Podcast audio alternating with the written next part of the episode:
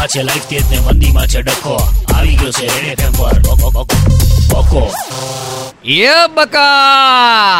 કજી કા સાવન કા મહિના મચ્છર કર જોર આવે જીગા મચ્છર જોડે બબાલ કરવી નહીં ગઈ કાલે રાત્રે એક મચ્છર મારા કાનમાં ધમકી આપી ગયેલો કામ अगर मुझे मारने की कोशिश की तो लपड़ाक तुम्ही को पड़ेगी शांति से ऑफिसर ने खून पीने दो એટલે મેને કહા હારું એટલે મેએ કીધું હારું એમ જો એમ કઈને મે મછરાને કોન્ફિડન્સમાં લીધો મે તો હારું પીવાતો નહી લેમ એમ બેઠો વાત ઉપર પછી મછરી જેવું લોહી પીવાને ચાાળો કરને પટ્ટાક દેને એકવી મારી ના તો મછર તા તા એક્સપાયર અને પછી હાસી કરીને ગોદડામાં અંડરગ્રાઉન્ડ થઈ ગયો હું હા સુકો બીજો મછરા બોડલો લેવા ના આવો ને લખી રાખજેજીગા માણસ ગમે એટલો મોટો હોય ને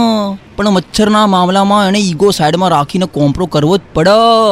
જીગા મચ્છરા જોડે બબાલમાં નહીં ઉતરવાનું ક્યારે કેમ કે હું કે તું ક્રિસ કે શક્તિમાન નથી હા એમને નહીં કહેતા એક તો બંને આખા કપડાં પહેરે બરાબર અને બીજું એ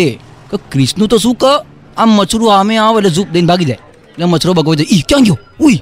અને શક્તિમાનને શું કે મચ્છરું કેડવા આવે એટલે શક્તિમાન કહી દે ઠેરો એટલે મચ્છર સોરી શક્તિમાન એમ કઈ ભાગી જાય જીગા એક થોટ આવ્યો યો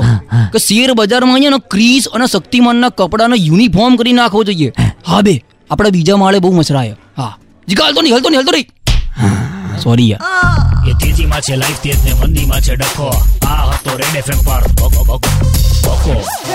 ભકો